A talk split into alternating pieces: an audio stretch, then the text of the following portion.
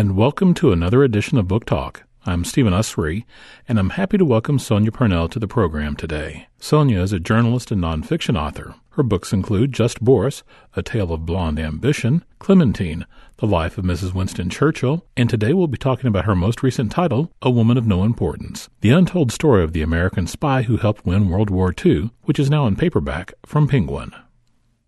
Sonia, how did you first come across the story of Virginia Hall? Well, my last book was about Clementine Churchill, Winston Churchill's wife, and writing about her and realizing just what an enormous role she'd played in the Second World War made me think, well, there must be other stories out there of people we know so little about, but who did their thing and, and made a big impact.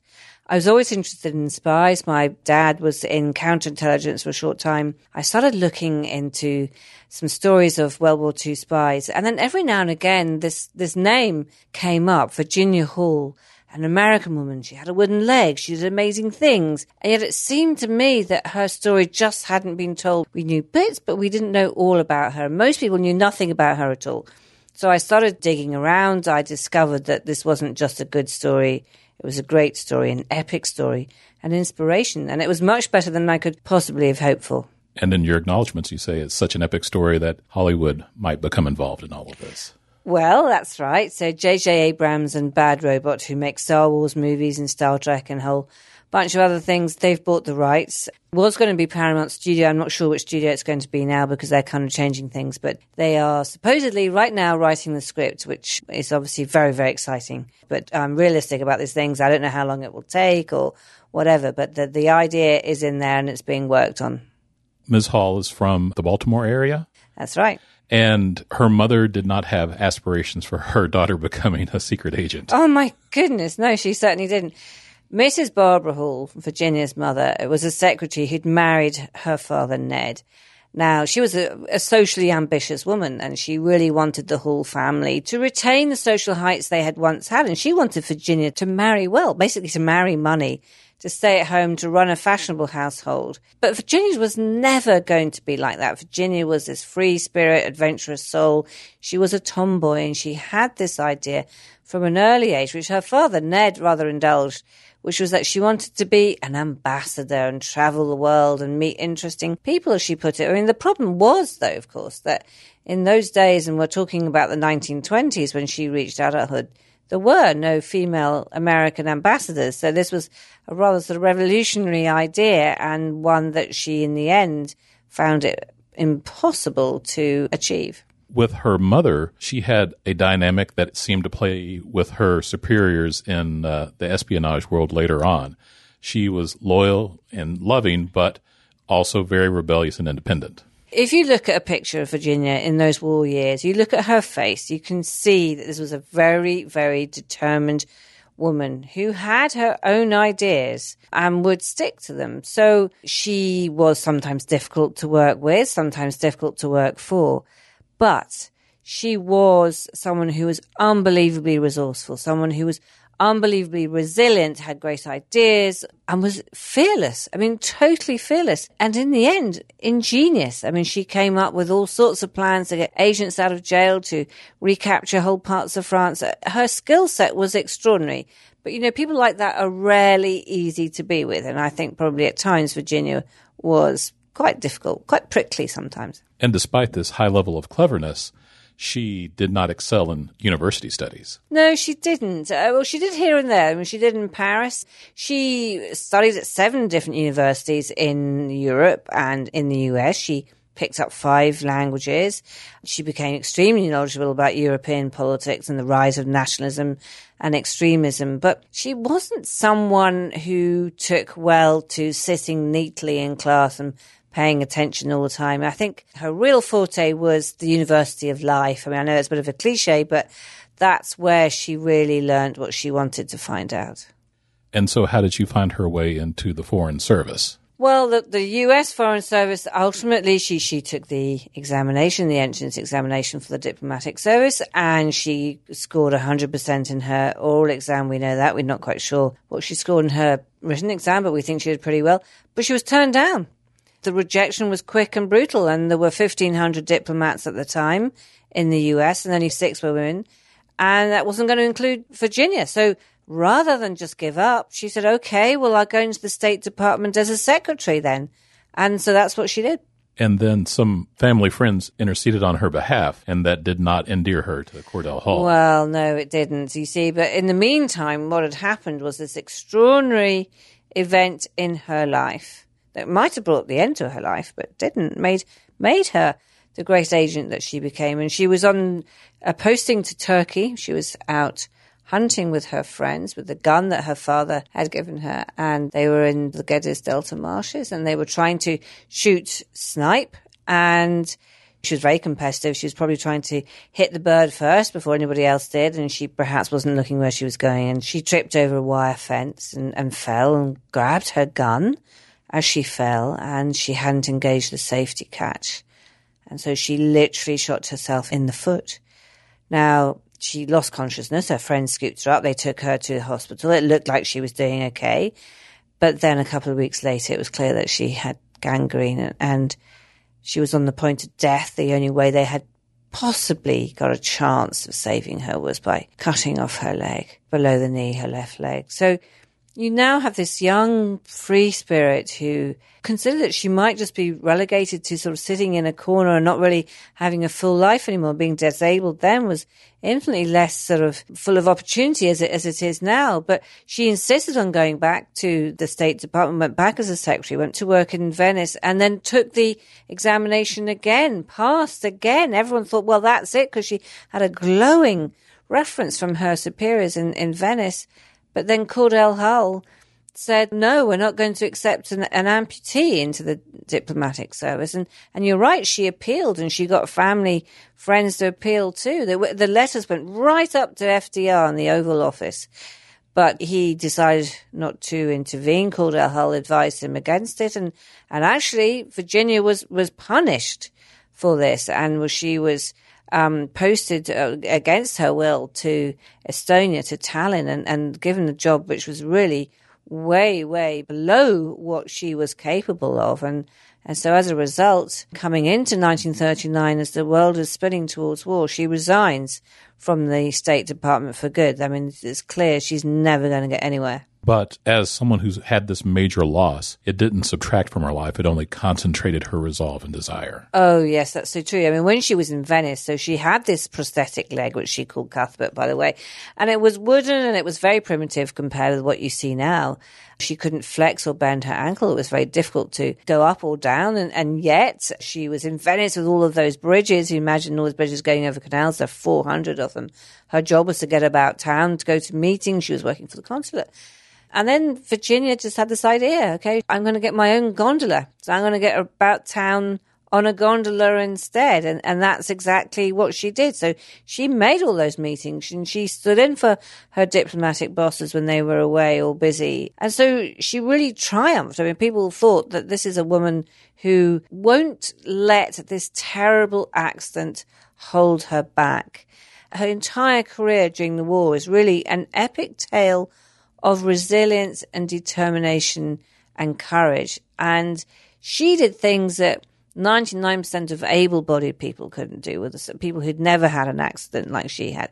But she did it with this primitive prosthetic leg. It is an epic tale for that reason. It seems as almost if she weren't being challenged, she wasn't actually living. I think there is something in that. I think there are two things. I think one of the drivers was that she had to prove to herself I can still do things. There was a reason why I was saved because no one thought she was going to survive. But there was a reason why I did survive. But she also had to prove to the world, I am a woman, I can do these things that most men, 99.9% of men can do. And certainly people who've had an accident like mine. So she became an agent. That self reliance, that independence, that sort of sixth sense that she had developed as a result of her accident meant that she became the absolute creme de la creme of secret agents. She seemed to have a sixth sense about who she could trust. She had this force of character, this charisma that people signed up and followed her. Even though they didn't really know who she was, even though they thought the cause was desperate, somehow she managed to persuade them, yeah, come on, sign up with the resistance. Let's organize. Let's get ready. The Brits will come back because, you know, the French were told that the Brits had capitulated, that Churchill had deserted them, that nothing was ever going to rescue them ever again.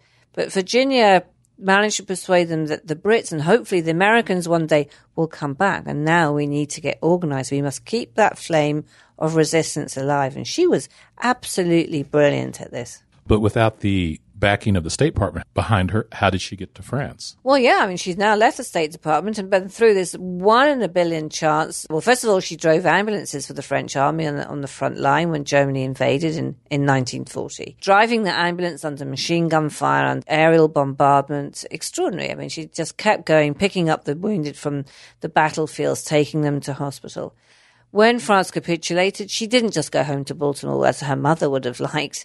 She went to Britain and volunteered her services there. But on the way, one of these sliding doors moments of history. She travels through lawless France, now under the heel of the Third Reich and the Nazis, to try to get to Britain. You can't just cross the channel anymore, obviously. You have to go back down all the way to Spain and catch a boat from Portugal. On her way through this very perilous and grueling journey, she crosses into Spain and meets, like I say, there's one in a billion chance encounter with a, an undercover British agent called George Bellows, if indeed that's his real name. They got into conversation. He was trying to collect intelligence about what was going in France. Britain had no agents left in France. They'd all been killed or compromised or fled. So France was like North Korea is to us now. People didn't know what was going on. And he was just asking her questions. And he realizes that this woman is a one off. Not only did she have extraordinary amounts of intelligence that she had gleaned from just watching things in France, but she seemed to be fearless and she wanted to go back in. So he gave her a piece of paper. He said, Here's a phone number of a friend of mine in London. Give him a call when you get there. And so she did. But it wasn't a friend. It was the second in command of the French section of Special Operations Executive, which was this new secret service that Churchill had set up to set Europe ablaze, as he put it. Really, it was a kind of mixture of James Bond and Sinn Fein. It was not only spying, but subversion and sabotage. And it was all a great idea and very inventive. The problem had been that after six months of trying, they hadn't managed to infiltrate one single person into France.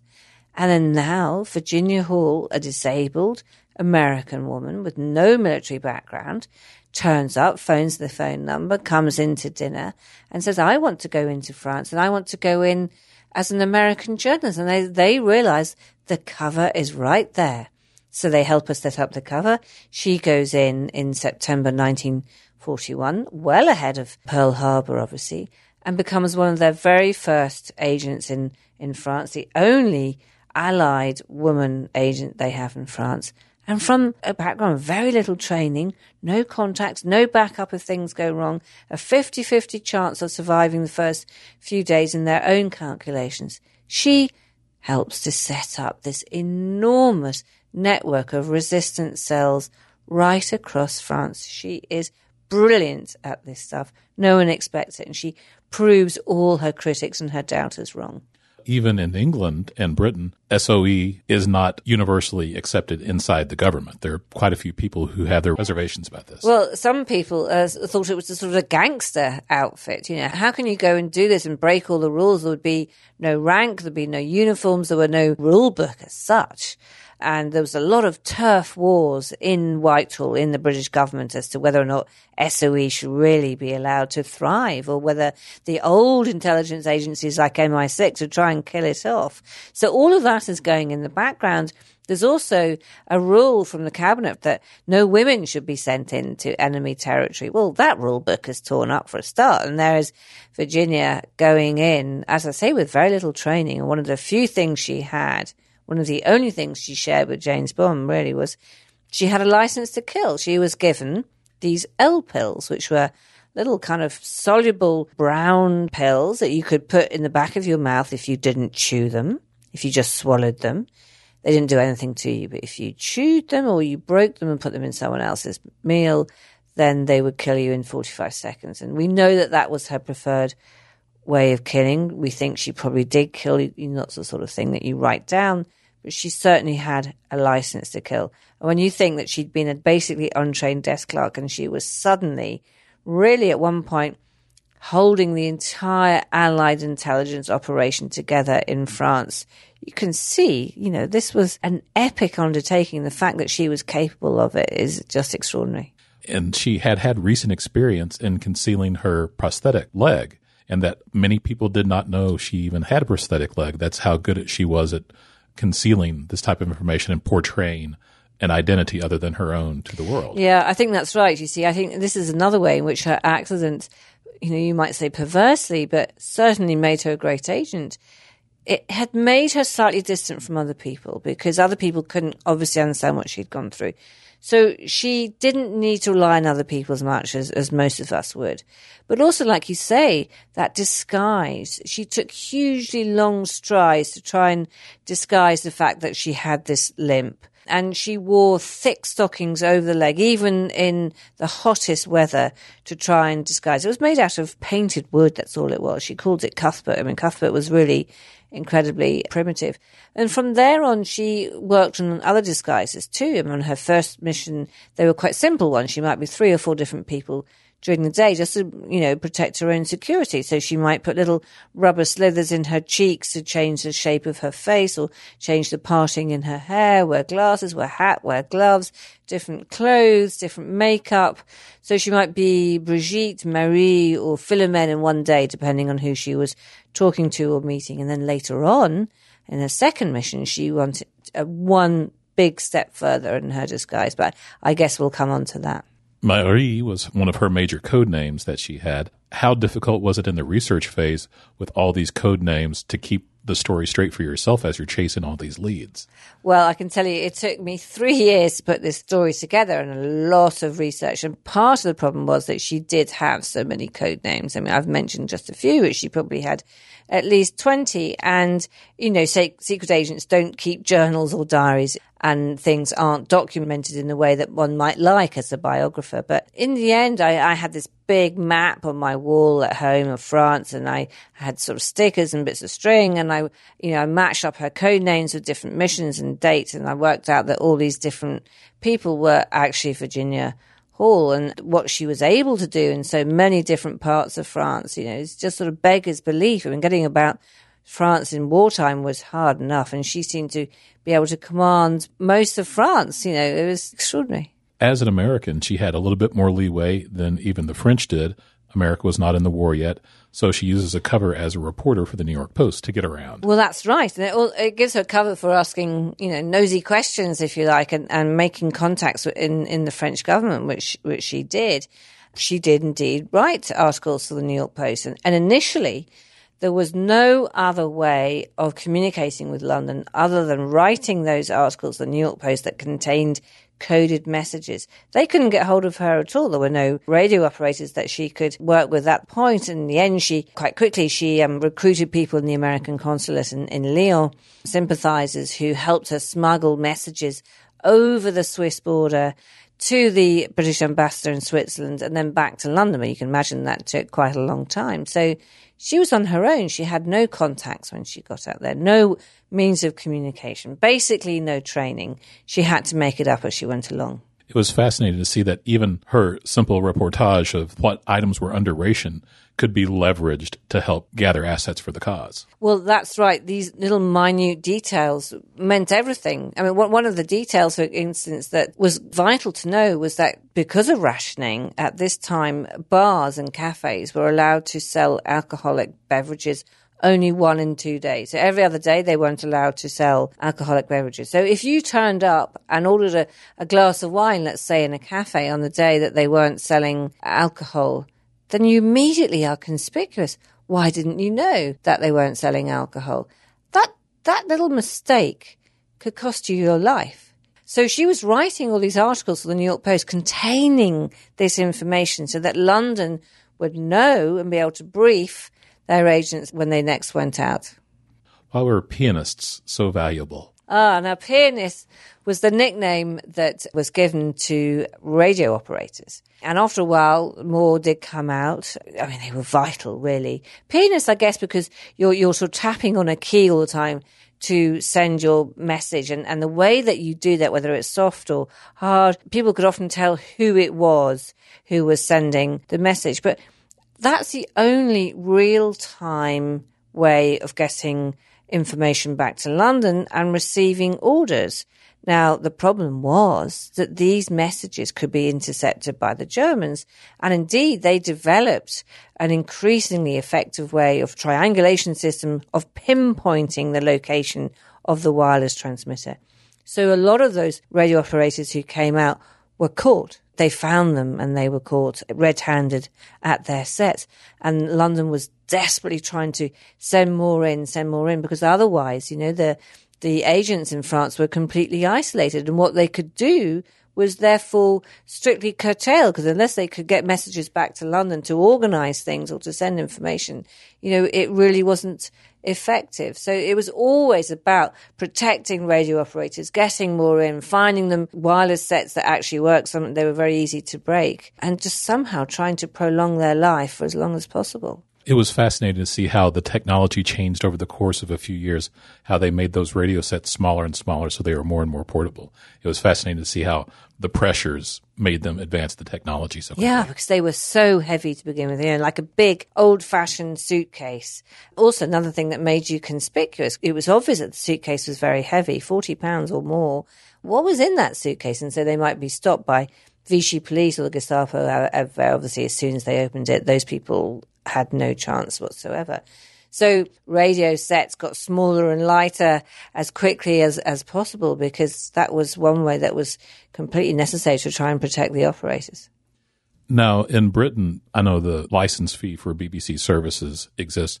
Do they have squads that go out and try to detect people who are listening without well, license fees? They do. They still use that triangulation system even now to find people who are watching TV and, and not paying their license, which is actually a criminal offence in, in Britain. So that's how the BBC is, is funded. It's about £150. They get about $200 a year so, yeah, that technology is still in use today as well. Virginia Hall has so many challenges to her while she is behind enemy lines in France. Fear of detection, of course, the rationing, no one is eating as much as they need to eat. But she has one huge obstacle overcome, and that's the fragile male ego. Yes, uh, yeah, how very true. They're sending other agents out. Some of them are French, some of them are British. She's uh, one of very, very few Americans. Remember, still America isn't in the war yet.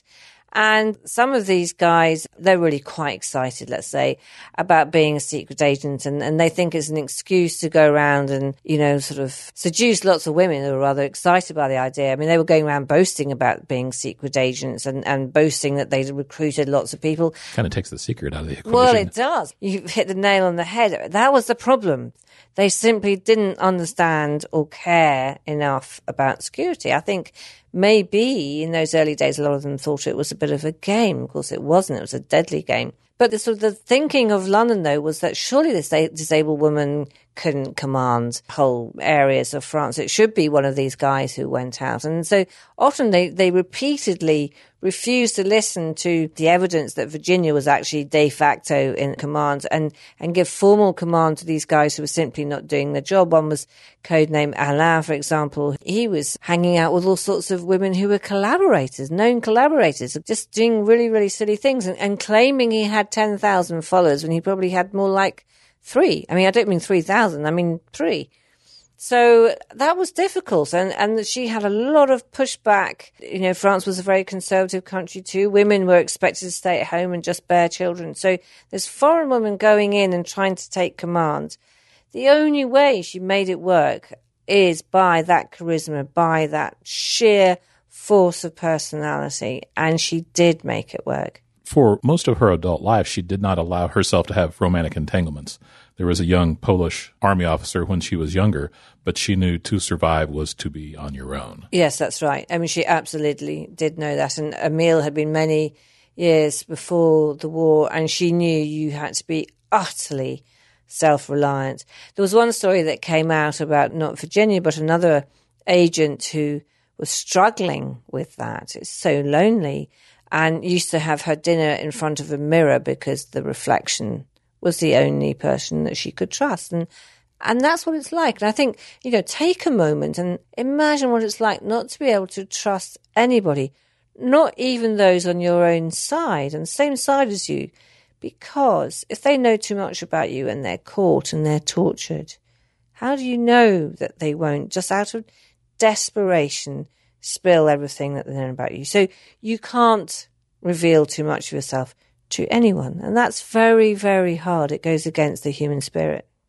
And she was so adamant about this operational security, the OPSEC, that she would keep the cells small and independent from each other so that they could not betray each other. And Alain bristled at not being in control of everything. Yes, that's right. I mean, of course, she was right. That was the only way to maintain security was making sure that no one knew too much about other people, that the cells were small, highly disciplined, that you never went to, if you had a meeting in a cafe, you never just walked into the cafe. You always walked around the block first, kept it under observation before you went in. You never used your own name. You used a series of different code names. You changed your address frequently. You changed the way you looked frequently. You never gave of yourself. You never said where you were from or even which organization you were working for. And that kind of secrecy, most people find very, very difficult. But again, I think, you know, her accident helped her because, you know, when she'd been working at the State Department, she had tried to keep her injury secret from people. She had tried to, not to let them realize that she was a disabled woman. So I, I think it came more naturally to her. At the beginning of her operation, France is a divided country. There is the occupied zone where the Nazi Germans are, and then there's the free zone, which is the Vichy government who are sympathetic toward the Nazis. Exactly. So, in fact, the free zone was nothing of the sort. Um, it, it wasn't formal control by the Germans, but it, it was pretty much the same. And it seemed that some in the U.S. delegation were a little bit more sympathetic toward the Vichy regime than they should have been. Well, yeah, I mean, there've long been criticisms of the then American ambassador, Admiral Leahy, that he was too close to the Vichy administration. And certainly Virginia made sure she kept out of his eye line. She didn't want him to know what she was up to, although I think he pretty much guessed or had his suspicions. But there were other people who were working in the embassy and in the American consulates who went out of their way to help Virginia, even from those early stages. I mean, things obviously changed once Pearl Harbor happened, but her early months were there were pre Pearl Harbor back in England at Baker Street, where SOE is headquartered, she gets a new boss, Maurice Buckmaster. What was her working relationship with Buckmaster like? I mean, he came in after she had already gone out into the field, so she wouldn't have met him for a while, but of course they knew each other through her reports back home. Once she had that system of sending messages over the border into Switzerland, she was in communication with Buckmaster. He was an old fashioned British gent. I think he too found it pretty hard to imagine that it was the right thing to do to give her command. He certainly took an awful lot of persuading in a very long time and made lots of mistakes in, in giving command to Alain. But, you know, after a while, I think he really realized that he had an absolute superstar on his hands, a, a hero. And he had this nickname for her doodles. I found one letter to her at a later point when she's out of the field for a bit, you know, dearest doodles. And, and I think he was very fond of her, rather in awe of her, but incredibly pleased that SOE had seen past the disability and seen that she had these talents that were unbelievably rare, if not unique. And while her gender delayed her entry into action in France, it ended up working to her advantage at least early on because the Germans had their own paternalistic views that made them overlook her. Yeah, I mean, they did early on anyway. I mean, the Germans couldn't believe that women would get involved in anything quite as dirty as the resistance. And so I'm sure early on, Germans and the Vichy police as well, that protected her. But then they discovered that actually that wasn't the case, that women were playing an enormous role in the resistance, really rather unsung now. They were often couriers of messages, of explosives and guns. There's one story of a, a woman loading down her baby's pram with so many firearms that the thing almost collapsed. And obviously, if they were stopped at any patrol, they would be tortured and most likely killed. And the Nazis and the Vichy police kept probably the most brutal and barbaric methods of torture for women. And so after they began realizing that women were playing their part, there was no protection for women. If anything, it was more dangerous for women, not least because they were not recognized as combatants, i.e., they weren't protected by the Geneva Convention on Human Rights. And so there was nothing to stop the barbarity. If you can judge a person by their enemies, having Klaus Barbie obsessed with tracking you down speaks well of her. Ah, the Butcher of Lyon. Yeah, so he said he'd give anything to get his hands on her. He was obsessed by her because the Germans began to realize that there was someone in Lyon. They worked out eventually it was a woman, not a man, to their surprise. The limping lady, they began to call her. And they realized that she was playing an absolute blinder, that she had all these networks, that she recruited so many people in powerful positions, that she was beginning a small scale sabotage campaign, and she was sending back incredible intelligence, very high level intelligence. And on top of that, she'd become a jailbreak ace. So as other agents got caught, 12 of them in one go at one point, she organized and came up with these ingenious ways of getting them out of prison. One of the um, the secret documents I saw in, in the National Archives in Britain on what she did used the word stupefaction. They simply could not believe that she was as good as she was, that she got all these people out of jail, that she got all this intelligence, that she set up these networks. It was beyond imagination almost. You write in the book that a very long term in this enemy theater is six months, and she spent years living yeah. this life. Again, it sort of defies all reason. I mean, some people thought she must even have contacts within the Gestapo. She always seemed to know what the Gestapo were about to do, where they were about to raid, who they suspected, who they knew about. She seemed to be able to stay just one step ahead of all of these people pursuing her, Klaus Barbie more than any other. It is really almost unbelievable how she managed to stay at liberty and I would put it down to two things. A, that she never revealed too much of herself to anyone. She had all these contacts who protected her, certainly, but her fieldcraft was, was very good. The, the disguises, the being careful, the not letting her guard slip. I think combination of that kept her safe for a long time. But then her sixth sense about people and who she could trust and who she couldn't kind of failed her. To, she had her doubts, but there was this priest, one of the most evil double agents of the Second World War, and yet so little known, Robert Alesch, he started to infiltrate her network. And although London kept saying she ought to come back, she'd been in the field too long, she kept saying, no, I, I need more time here, I've got more to do. But then he was about to pounce with the Gestapo and the Abwehr, and she knew she had to get out now. And he didn't even seem to be driven by ideology, just pure venality. Oh, yeah. It was money. He made millions and millions and millions of francs by selling people to the Nazis. He had a vast apartment in Paris. He ensconced two mistresses in it. He was making he so was much priest. money. He was a priest. Yeah, he was a French well, he had a French Alsatian. Yeah, he was. He was actually from Luxembourg initially, but he he you know been in France for a long time. He had a slight German accent, which was one of the things that worried Virginia about him. But he knew all the code words. He knew all the things that he should know, and he was recommended by people. And he was a priest. And so, though she had these doubts, she did take the intelligence from him that he arrived with and, and gave him money. But the problem was he was a double agent. Now, I think we should probably leave it there for the listeners to find out more about this incredible Yeah. life she's led and everything that comes after is so incredible as well. But one of the things I'd like to double back on quickly is that there's a truism in, in military and fighting of wars that you always fight the next war with the tactics of the previous war. And usually that puts nations at a disadvantage. But it seemed that Britain's horrible treatment of the Irish had informed the way they could then subvert in France. Well, yes. I mean, the way that Sinn Féin, uh, although I mean, it's not exactly They learn from their enemies. And they learn from their enemies and and they're quite open about that if you read the documents they're quite open about you know how did the irish do this i mean it is slightly different obviously because the irish were doing it at home so sinn fein is obviously irish it was a homegrown resistance or whatever you wanted to, to call it but To the insurgency. Mhm. yes to the, to the occupiers in france it was a foreign national virginia going in to a country occupied by another power So it's different, but they were clearly influenced by some of the techniques used by Sinn Féin and the Irish sort of Republicans. And, and what they particularly could see was that the desire of just a few resolute people to stand up to the occupiers, whoever they are, could actually turn the tide of public opinion over time, as happened in Ireland and as Virginia was able to do in France.